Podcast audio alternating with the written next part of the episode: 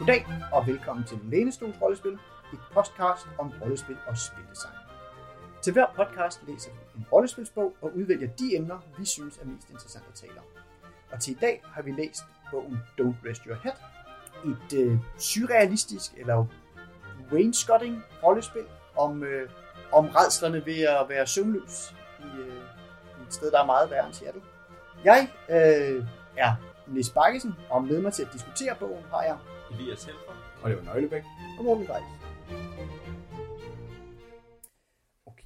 Um, Oliver, kan du ikke give os en introduktion til, hvor den her bog passer ind? Jo, den her bog passer ind i øh, sådan, hvad jeg vil kalde øh, indie-rollespillets guldalder. Den er fra 2006, og den er lavet af Fred Hicks, som senere laver Alt Energi laver Fate. Men her laver han sådan et, et af de ikoniske indie-rollespil. Det er simpelt, fokuseret øh, øh, conflict resolution, hvad det hedder, rollespil. Øh, et slag for hver konflikt, og man kommer videre, og mekanikkerne kan nogle spændende ting, og, øh, og formidlingen er, er, er anderledes end en traditionel tung rollespil, det lille hæfte. Øh, og det ligger sammen med en masse andre i samme periode af, af de der ikoniske indie-rollespil, som den ligger i dialog med. Og Morten, hvad er det så, hvad får man i selve bogen? Ja, øh, i selve bogen, der får man et ægte indie, i den forstand, at vi er jo kommet ud af en tradition med store, tykke bøger på flere hundrede sider, sådan A4 størrelse godt og vel, og nu sidder jeg med et hæfte på sådan et par 80 sider af 5 størrelse. Der er jo ikke meget tekst i sådan en ting der. Hvor er alle mine regler? Hvor er alle mine skills henne? Øhm, så, så vi har sådan et, et komplet rollespilsystem kogt ned i en enkelt bog på cirka 80 sider, som meget hurtigt siger, jamen kort fortalt, velkommen til, til den gale by og et rollespil om rejserne ved søvnløshed. Um, og så går vi meget hurtigt i gang med et eksempel på, hvordan spiller man. Der er simpelthen, vi læser igennem et, et spilforløb, og det snedige i det spilforløb er, at der er sat fodnoter ind, eller tekstnoter ind til, hvor de her eksempler, øh, hvad skal jeg sige, hvor i regelbogen øh, det knytter sig an, så når de refererer til en bestemt type terning, så binder vi an på at sige, hvis du vil læse videre, kan du straks hoppe herhen, eller så fortsætte noget gennem eksemplet. Og derfra så glider vi over i en, en håndtering, generel håndtering af, hvordan ruller vi terninger, hvad betyder det at rulle forskellige terninger i systemet. Øhm, og så har vi den vær, øh, hvad skal jeg sige, så har vi selvfølgelig noget om, hvordan man laver sine karakterer, og den verden, det hele udspiller sig i, og til sidst, så er der sådan den generelle klassiske diskussion af, øh, hvordan bygger man kampagne op, hvordan og hvorledes håndterer man scenarier, og, og så fremdeles. Og det bliver så også alt sammen klaret på, på de her sådan cirka 80 sider.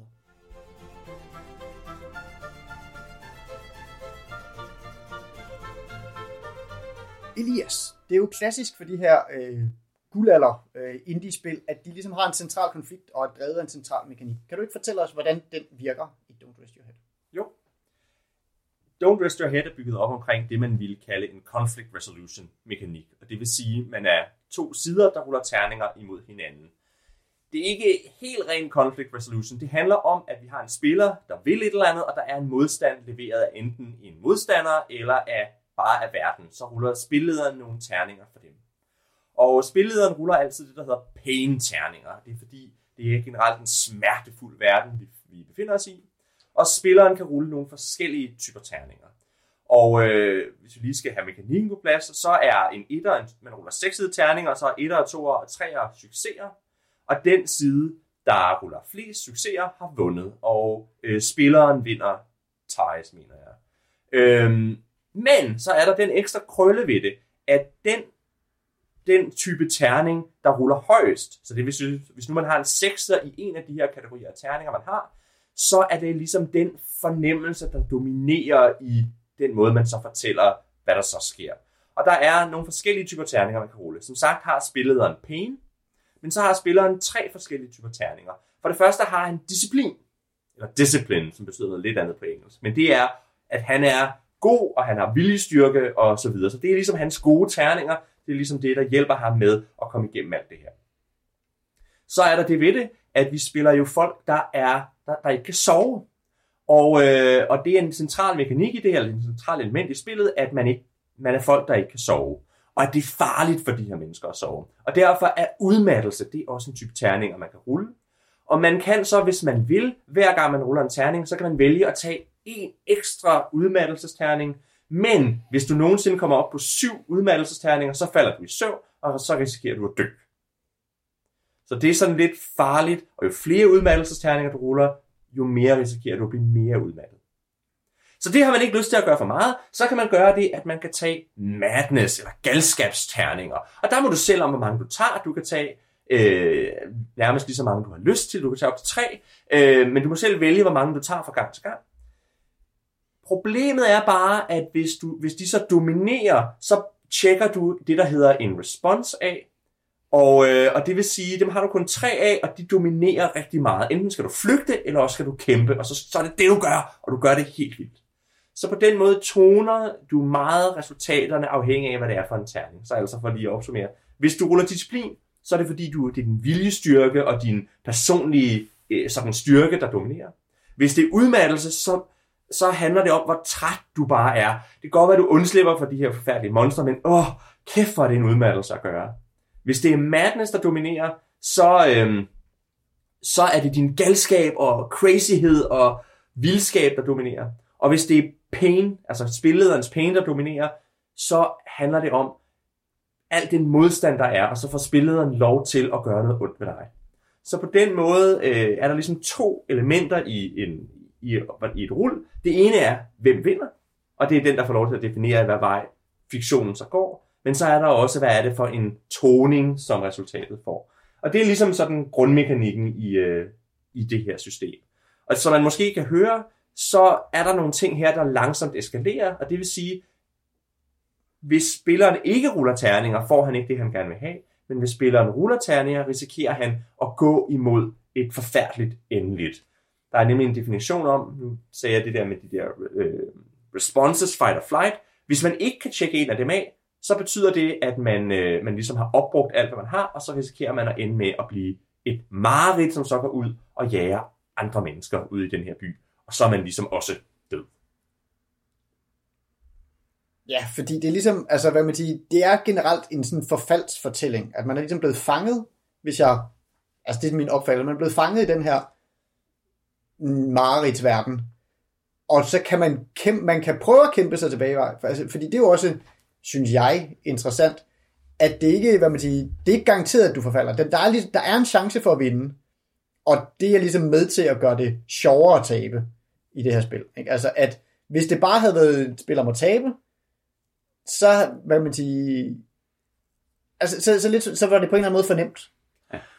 Altså, det kommer lidt an på. Der er jo det spil, der hedder Fiasco, hvor man kan også godt vinde lidt i Fiasco, men Fiasco handler om at tabe, og det er defineret fra starten, og så handler det om at finde ud af, hvordan man taber.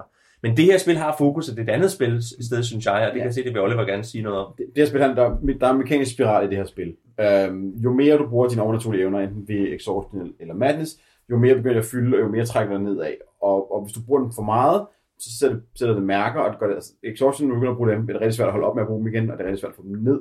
De terninger, de vil med at ophobe sig i hånden, de terningslag.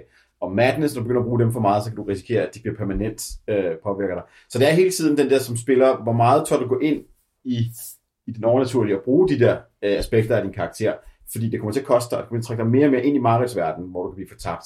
Så det handler også om, at man skal, du kan stå imod at bruge sine evner øh, for at kunne overleve. Og hvis du formår at balancere det og opnå dine mål øh, i tide, så kan du slippe ud.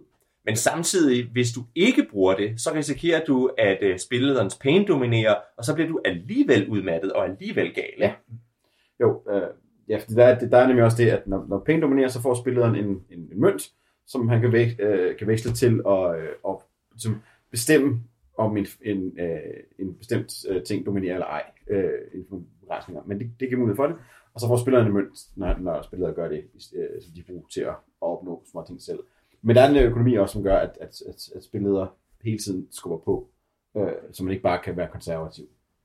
Der oplever jeg netop også meget, at det her er ikke, det her er ikke et rollespil, der er at nu spiller vi en kampagne i tre år. Det her er mere tiltænkt korte historier, der tager måske en, to, tre spilleaftener at spille, fordi det her er, min spiloplevelse med det er, at det er nærmest en desperat kapløb mod at nå sin karakteres mål, øh, og det kan være et meget konkret mål, undsætte min forsvundne datter, øh, et eller andet den stil, inden det går galt, inden det for sent, så at sige, nå ind, overleve alle de rædser, der er, nå sit mål, nå ud igen, øh, tilbage til de vågnes verden, hvor, hvor ting er relativt normale. Øh, så, så det hedder ikke tiltænkt til et kampagnespil, det her, der var tre år. Det er mere de her sådan, kortere historier, man tænker. Men det er jo også meget typisk for de her guldalder indie, at de fleste af dem er designet til at kunne spilles på en session, eller måske et par stykker. Ikke? At det, det er ikke, de er ikke spil, der er tænkt til, at man skal spille i lang tid. De kommer lidt senere, de indie-spil, der kan det. Ja, ja, det er jo meget den der enkelte oplevelse. Den, den har en indbygget fortælling i den. Det er jo det, der er forskellen på de her hvad synes, tidligere spil. Der er, der er en indbygget fortælling, som har en, en afslutning og, og, og ender et sted, øh, hvor andre gamle rollespil, eller mange før indie-bølgen, er jo lavet til at spille kontinuerligt, øh, indtil at man ikke rigtig altså, kan mere. Der er ikke nogen slutnings, der er ikke nogen end condition på D&D nødvendigvis, så vi level 20. Øh, og GURPS er i hvert fald heller ikke nogen slut sted at slutte. øhm, så på den måde er, er, er det jo indbygget.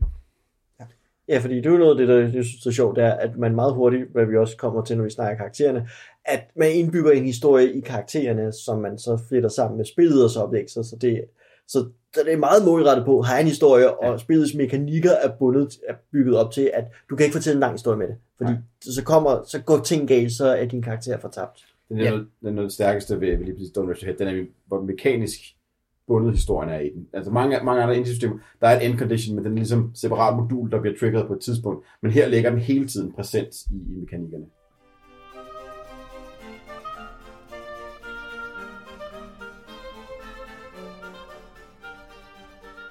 Men altså, jeg synes i virkeligheden, vi kan lige så godt nærmest gå videre til det emne, for, for, for at fortælle folk lidt mere om, hvad det egentlig er, man spiller. Altså, hvordan laver man de her karakterer? Hvordan får man sat de her historier i gang? Fordi de ligger jo meget i karaktererne. Kan du ikke fortælle os lidt om det, Morten? Jo, det kan jeg godt. Uh, men jeg tager lige skridt bagud først. Jeg kigger hurtigt på genren, uh, for lige at se, hvad det er for karakter, vi laver der til. Fordi vi snakkede lidt om det. Uh, ja, hemmelighed lytter. Vi snakker nogle gange lidt, før vi går i gang med omtagelsen. Uh, og vi snakkede lidt om, hvad er det her for en genre, fordi det er ikke portal fantasy, det er ikke urban fantasy, det ligger tæt på de to, men vi kom sådan lidt frem til, at det er sådan beslægtet med wainscoting-genren, øh, altså at der er en skjult verden, en ægte verden, eller en magisk verden, eller en hemmelig verden bag vores verden, som vores karakterer kommer ind i. Og den verden, vi har med her, er en mareridtsverden, som vores karakterer snubber ind i. Det vil sige, vi starter egentlig med at, med at lave normale mennesker i vores egen hverdag. Øhm, øh, og de karakterer bliver lavet på en, en ret simpel måde, fordi øh, som er ret sjov, fordi den er så anderledes i forhold til, hvis man kommer med en tradition med, øh, med erfaring fra Dungeons and Dragons, og fra GURPS og Shadowrun og så videre, hvor man enten ruller sine terninger for at få sin fysiske stats, at man bruger point, så man køber jeres så stærk så intelligens, og så sidder man med det her system her, som stiller en række spørgsmål, og aldrig kommer med nogen krav om stats fordi man har så godt som ingen stats. I stedet så øh, har man en række spørgsmål, som skaber ens karakter, og man starter simpelthen med, mit navn er, og jeg er. Og når man udfylder det, så går man i gang med de fem spørgsmål, der ligesom skaber karakteren og dens historie. Og det er næsten lettest bare lige at læse dem højt hurtigt øhm, her. What's been keeping you awake? What just happened to you? What's on the surface? What lies beneath? What's your path? Og ud fra de besvarer de spørgsmål, så skaber man sin karakter, som er en, en nutidig person, som lider af søvnløshed, fordi der er noget, der er kommet over, der er noget, der er gået galt. Og så er det det, vi går i gang med at udforske via de spørgsmål, man har besvaret her, fordi dem bruger spillet som oplæg, og så starter man typisk med et eller andet sted, hvad er der lige netop sket nu og her for din karakter, og så vælger man et eller andet sært syret, så som at jeg, da jeg kom hjem fra, min, øh, fra arbejde, så var min lejlighed forsvundet. Men det behøver man jo ikke engang, og det, Nej, og det er jo, øh, de eksempler, der er der, er faktisk meget anderledes, og det er også Mhm. der, hvor jeg, at læse den her bog igen til det her, har åbnet mine øjne for, hvad det egentlig er. Fordi det, de siger, det er, what's been keeping you awake, og der er eksemplet, øh, jeg skylder en masse penge til mafiaen. Mm. Og så er det næste, what just happened to you, min datter er blevet bortført.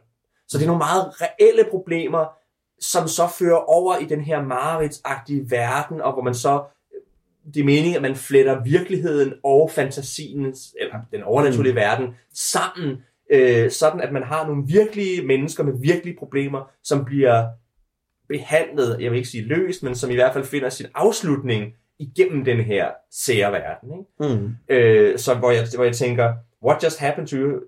Jeg tror i virkeligheden, at det er lige så meget der, hvor man finder ud af, hvordan den virkelige verden, eller rettere, hvordan den fiktive verden, trænger sig ind på den virkelige verden, og trækker mig ind i den anden, i den anden del. Ikke? Mm. Og det må meget gerne have noget med, meget med den virkelige verden at gøre, tror jeg.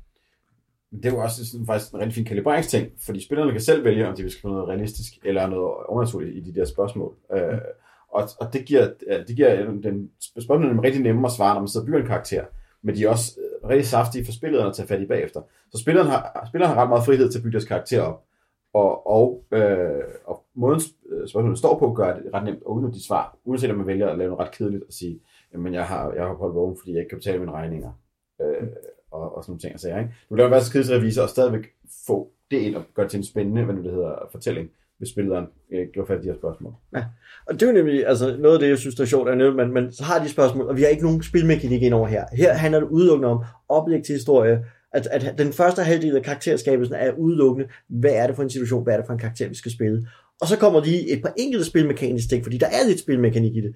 Øh, vi har altså tre i disciplin, så der er ikke så meget at gøre der.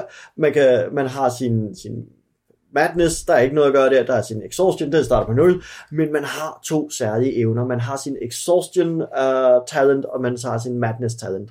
Så hvor man får lov til at være noget, man er exceptionelt god til. Det vil sige, at vores førnævnte kedelige regnskabsfører kan være exceptionelt god til at lave regnskaber. Og så har han et madness talent, hvor et eller andet sært eller besynderligt sker inde i, i vanvidets verden her, den her parallel verden her, den her surrealistiske horrorverden. Øh, hvor man igen kan få lov at komme over, man kan knytte det tematisk, man kan lave et eller andet fuldstændig flippet, øh, og, og det er så her, hvor man i virkeligheden som spiller har en eller anden form for spilmekanisk indflydelse på karakteren og på verdenen. Og det synes jeg, noget af det, jeg synes, der, jeg har oplevet sjovt ved det er, at ligesom når man besvarer spørgsmålene og bygger sin verden og sin karakter, man bygger nemlig ikke kun sin karakter, man bygger et eller andet sted også en del af verdenen, når man besvarer de spørgsmål.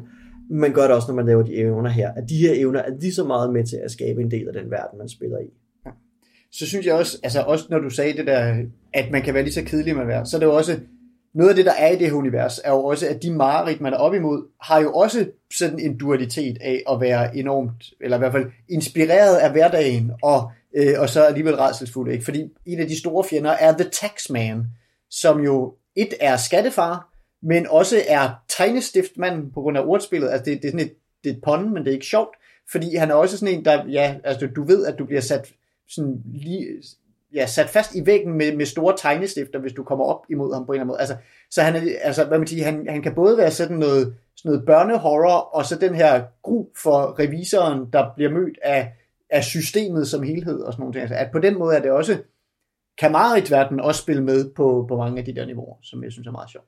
Det er jo noget af det, jeg synes, det, altså, jeg, jeg, jeg tror måske, jeg er mere glad for det her i teorien end i praksis, men jeg er faktisk ret glad for det. Jeg synes, det, jeg synes, det er, jeg er meget fascineret af det her, netop fordi det blender surrealisme og horror med noget, med sådan noget, noget meget ægte på en eller anden måde. Ikke? At man kan tage nogle meget moderne problemer, og så fører man det over i noget, der bliver totalt whack og surrealistisk, men stadigvæk har en nerve, som kan ramme en. Ikke?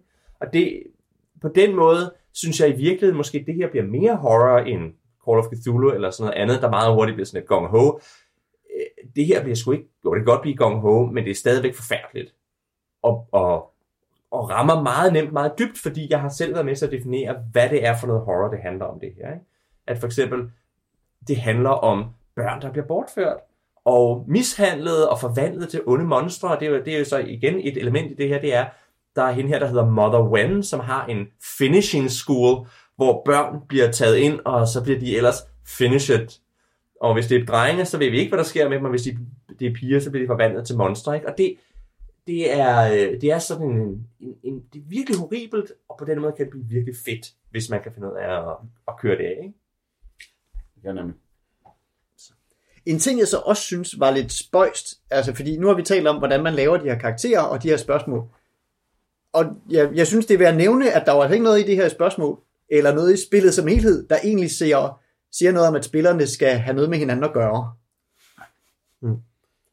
Nej, det, det står specifikt i bogen, hvordan man håndterer det. Altså man kan godt samle dem, men jeg anbefaler at køre separate tråde, som overlapper nogle få enkelte steder, fordi der er ikke noget spilmekanisk, hvor spillerne kan konflikte med hinanden. Det er der ikke system for i virkeligheden. Øhm, De kan knap nok hjælpe hinanden. de, kan knap, de, kan, de kan godt hjælpe hinanden, men det er, men det er meget lidt, hvad man kan gøre der. Så der er ikke rigtig en stor incitament til det heller. Også fordi, at som spiller er det meget sjovere at trække hver, hver deres individuelle retninger øh, og give dem personlige udfordringer, fordi det er jo psykologisk meget af det, man, man møder øh, som sværhedsgrad sværhedsspil. Ja, Det synes jeg også, at, at det er ikke også en trend i mange af de her indie-spil. Altså nu ved jeg, Oliver, vi har spillet Polaris en gang, og som jeg husker Polaris, altså der har man så ikke nogen spilleder, så der indtager vi forskellige spillederpositioner i forhold til hinanden. Men der er heller ikke nogen særlig interaktion imellem de forskellige spillerkarakterer. Øh, så det synes jeg også er et element i mange af de her spil fra den her tid, at, at karaktererne behøver ikke have særlig meget med hinanden at gøre i virkeligheden. Og det er jo, det kan man jo sige både godt og skidt om. Ikke? Jeg synes netop, at, hvad skal jeg sige, jeg, altså, der er nemlig mange spil, man oplever det i. Du har det også i, hvad er det, Shock Social Science Fiction og Troll Babe og en håndfuld andre, My Life with Master osv. Øh, men jeg synes, det kan være ret sjovt, den der med, at du har de der parallelle forløb, der af og til krydser ind over hinanden, fordi man også kan bruge dem til at spejle hinanden i et omfang, du ellers ikke kan i et klassisk rollespil som Dungeons Dragons, hvor en god del af gruppen af, hvad skal jeg sige, af spillerne udgør den her sådan specielle størrelse, gruppen, the party, selskabet, øh, hvor vi i stedet for nu har den her sådan ensemble-historie, hvor folk historie væver sig ind og ud i hinanden, hvor man også som spiller nogle gange kan være frække at bruge det til at spejle dem over i hinanden, øh, og drage nogle paralleller, som er ikke er nær så oplagt at lave i et rollespil som Dungeons Dragons, fordi det ligger meget mere op til, at man er gruppen, der går sammen. Og der tænker jeg, at det er jo noget af det, der også sker, det er jo, at, at vi bygger hver vores karakter, men så bygger vi jo også den fælles karakter, der hedder The Mad City, ikke? Altså, at, at settingen, at, at vi, der er et setting-kapitel i det her, men det er relativt bare bones, fordi vi jo så sammen bygger, hvordan ser vores skaleby ud? Og det er jo også der, hvor jeg tænker, at noget af det der, der, hvor magien kan opstå, det er, at hvis nu min karakter går ud, og så møder han papirdrengene, og jeg, jeg definerer et eller andet om, hvordan papirdrengene fungerer, og så kommer Mortens karakter og møder en papirdreng, og så kan vi drage det ind, vi så har defineret om det, ikke? At vi ligesom, en ting, der er poppet op i min historie, popper så op i en andens historie. Og det tænker jeg, det, øh, det er nok noget af det, som, som er det, også er det fede ved at spille sammen med andre. Ikke? Der er sådan en ting med det her system, at den har ikke øh, den, den hedder narrativ kontrol kommer aldrig rigtig over hænderne på spilleren. Mm. Øhm, det, det, kan man godt gøre. Det, det er sådan en ting, der er optionelt. Det er sådan en ting, der er ikke defineret i den. Men det, den er rigtig meget skrevet med spillederen, som fortæller og verdens beskriver i den. Og det er bygget til, at det kan fungere udmærket med, at spilleder fortæller, hvad resultatet af spillerens handlingerne er. Øhm, så den der med, at vi bygger det op sammen, er faktisk ikke øh, et direkte aspekt i den her, som der er i mange andre øh, indie-spil. Men det kommer selvfølgelig til, når man begynder at, at fange logikken i, i mareridtene og begynder at bruge den mod sig selv, så begynder den der nemlig at komme ind. Men det er, det er sådan en parallel fortælling, der sker det var bare meget interessant for mig at høre. Jeg har nemlig jeg har ikke spillet det, og jeg skulle ellers lige til at spørge, om det egentlig ikke var et spil, man kunne spille helt uden spilleder. Fordi det virker så meget som sådan noget, hvor man i virkeligheden kan spille boldene over til hinanden. Men uh, det, det tror jeg egentlig godt, man kunne. Uh, jeg tror mere, at det er tradition, der gør, at der er en spilleder. Uh, jeg tror godt, det kunne reformuleres lidt i stil med et rollespil som Polaris, uh, og derved få en, en spillederløs funktion, eller i chok, hvor man har også en runde spiller, spilleren, spilleren til højre for dig er GM øh, for dig, og så videre. Det tror jeg sagtens, man kunne lave noget med. Altså jeg kan se en ting, som skulle være til hinder for det, og det er det, det der, nej, et par ting. En ting er i hvert fald det der med, at spillederen spiller øh, modstanden mod alle. Så det vil sige, at, at spillet også hele tiden skal tænke på, hvordan kan jeg stresse alle mere.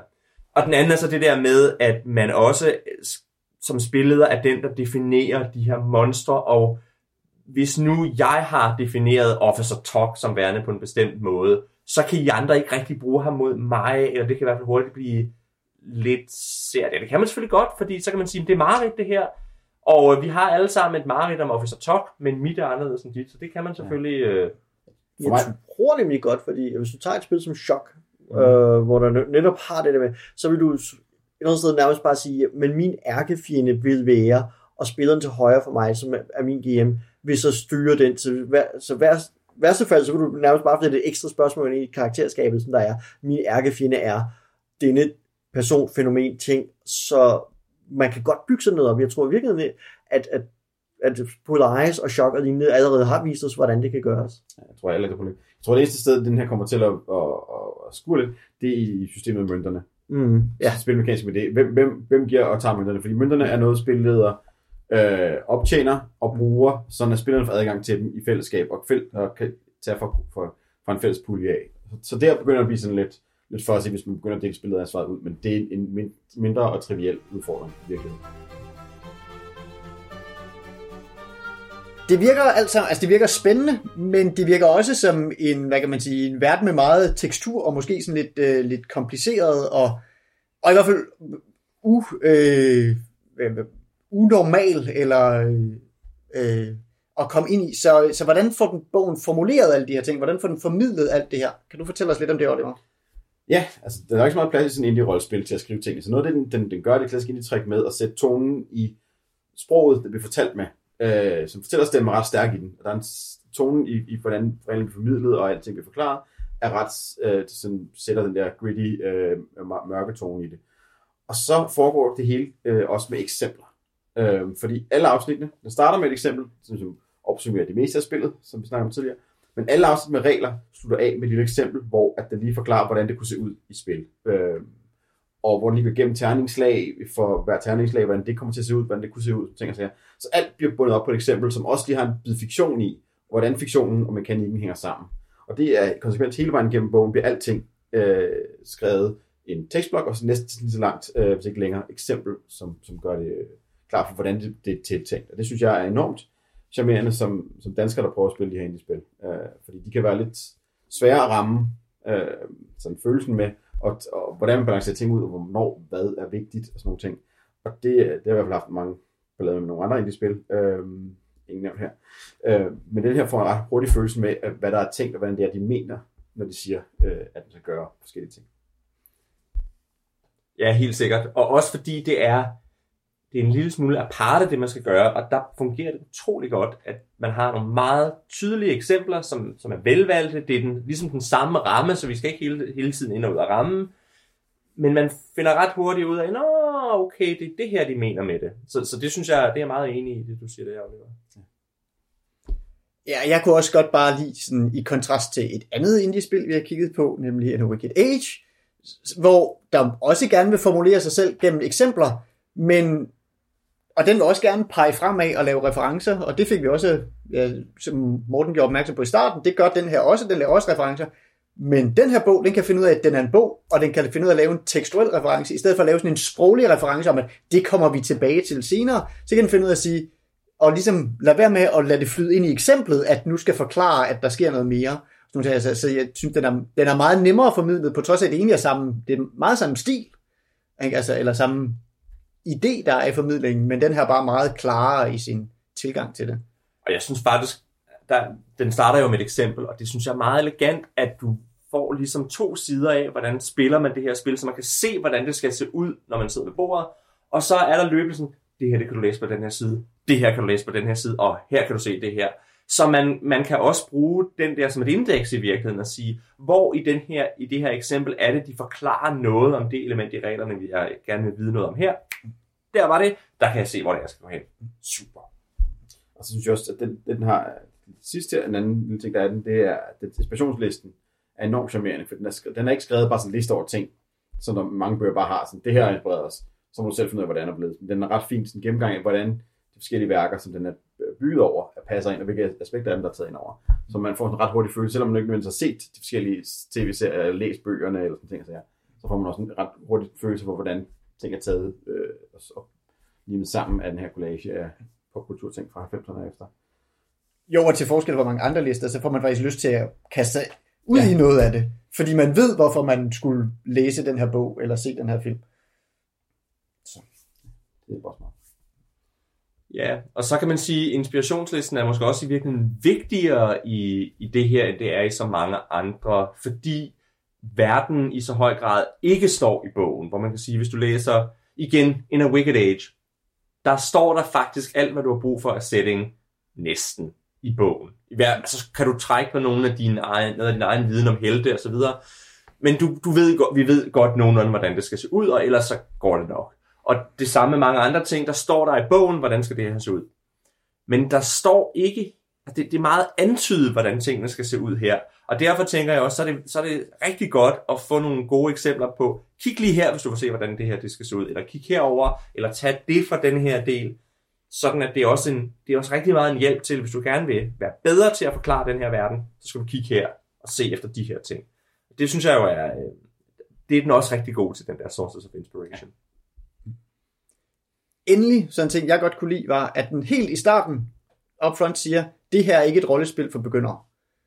Ja. Øhm, også fordi, selv når man ikke er be- altså jeg er ikke begynder, når jeg læser, men hvis jeg ikke, ligesom, fordi jeg får den i ansigtet, så er jeg lige lidt mere opmærksom helt fra starten, når jeg læser. Og det er meget fint, når jeg, hvad man siger, når, den kun, når man skal fange min opmærksomhed på kun 80 sider. Ikke? Altså, at man ikke lige får spolet hen og tror, at man godt ved, hvad det er, man laver. Ja, fordi det er næsten noget af det, jeg synes, der er sådan lidt fascinerende. Udover, uh, udover der er mange ting, jeg holder af i Don't Raise Your Head, og den griber fat i en genre, der er meget lidt repræsenteret for rollespil, så synes jeg også, noget af det, der er sjovt ved den her, er, at den er ikke i samme omfang i dialog med den, med den anden tekst, som mange andre rollespil er. Altså, da vi læste GURPS, og da vi læste uh, Ashen Stars, og konstaterede vi jo, at begge tekster er i en meget skarp dialog med den anden tekst, eller med Dungeons and Dragons. Men Don't Rest Your Head har ikke travlt med at diskutere, hvad er rollespil, hvordan skal vi gøre ting. Don't Rest Your Head har det egentlig fint med bare at være sin egen oplevelse. Og det synes jeg virkelig også gør det rigtig rart at læse teksten, for jeg skal ikke sidde og læse den op imod en anden tekst. Nej, jeg synes også, og det er jo så... Altså, den har en klar fortællerstemme, men jeg føler ikke hele tiden, at jeg får stoppet øh, forfatterens holdninger ned i, ned i halsen. Han har en klar vision med det her, men, øh, men jeg, synes, jeg føler ikke, at, at der er sådan en ideolog, jeg skal indtage. Jo, altså, jeg vil nok godt kunne sige nogle ord om, hvad hans ideolog, ideologi var, men, men jeg synes ikke, det, det, det er ikke et, et, et kampskrift, det her. Det er et oplæg til en, en, en oplevelse.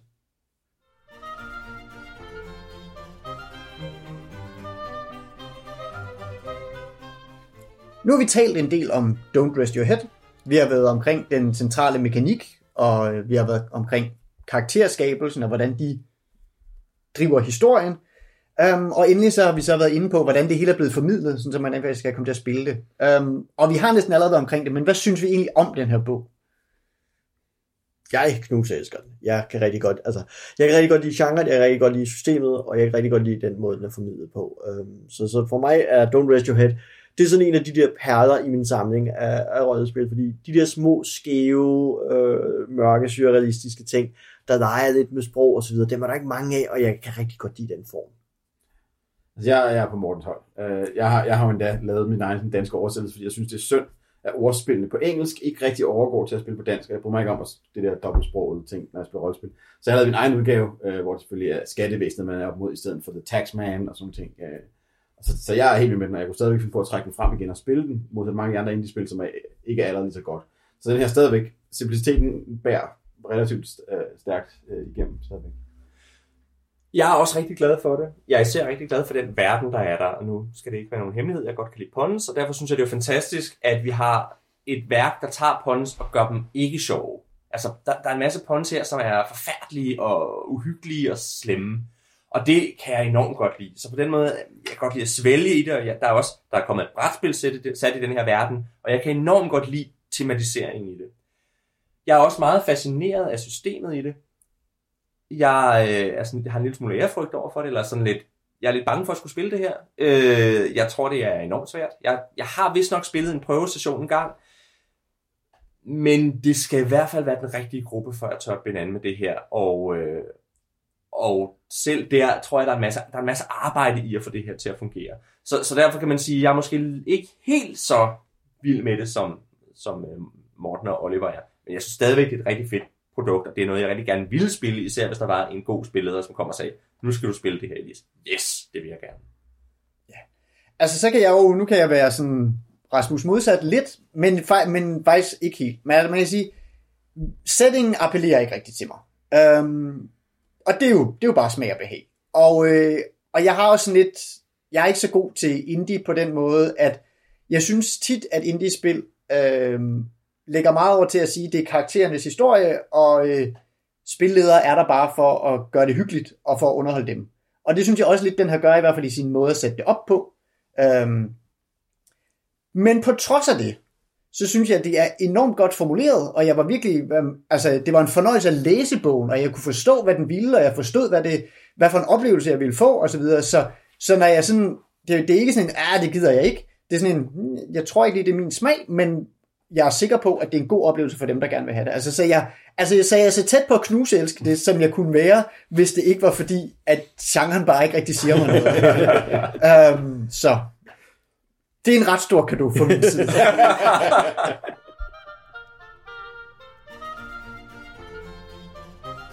det var alt for denne gang. Hvis du vil kommentere på dagens afsnit, øh, eller bare gerne vil sige det hej til os, så kan du finde os på lænestolsrollespil.dk. Du kan også finde os på Facebook, hvor vi er Lænestolsrollespil, eller du kan skrive til os på kontakt Vi er Morten Reis, Oliver Nøjbæk, Elias Helfer. og Nis Bakkesen. Tak for denne gang, og I håber, vi vil, I vil lytte med næste gang, hvor vi vil snakke om Apocalypse World. Og så er der vist ikke rigtig meget andet at sige end godnat og sov godt.